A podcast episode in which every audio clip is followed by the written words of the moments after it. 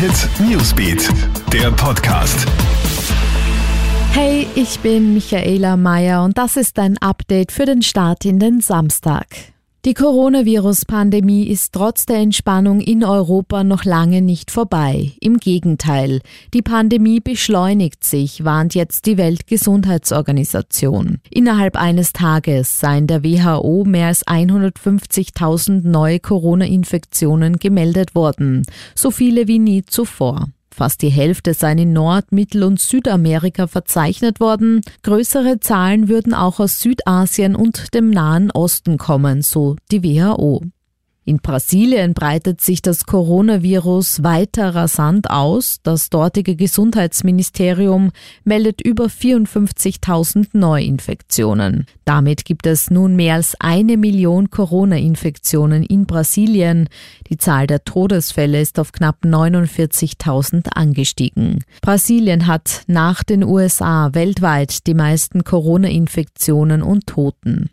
Die Coronavirus-Zahlen in Österreich bleiben unterdessen relativ stabil. 442 Menschen sind derzeit landesweit an dem Virus erkrankt. 75 Menschen befinden sich zur Behandlung im Spital, sieben davon auf der Intensivstation.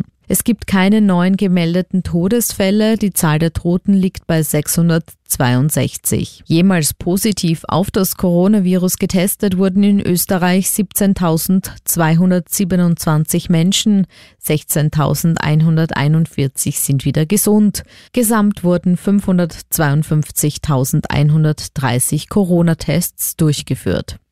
Und die heimische Fußball-Bundesliga plant auch Spiele im Jänner ein. In dieser Saison werden ja keine Zuschauer mehr erlaubt sein. Man hofft aber auf grünes Licht für Fans in den Stadien ab August. Sollte dies nicht genehmigt werden, würde die neue Meisterschaft wohl ab 11. September gestartet werden, sagt Bundesliga-Chef Christian Ebenbauer. Das würde dann aber auch Partien im Jänner zur Folge haben, weil man rechtzeitig vor der EM im Juni fertig sein muss.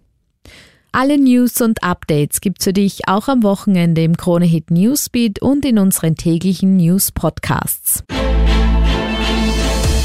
Kronehit Newsbeat, der Podcast.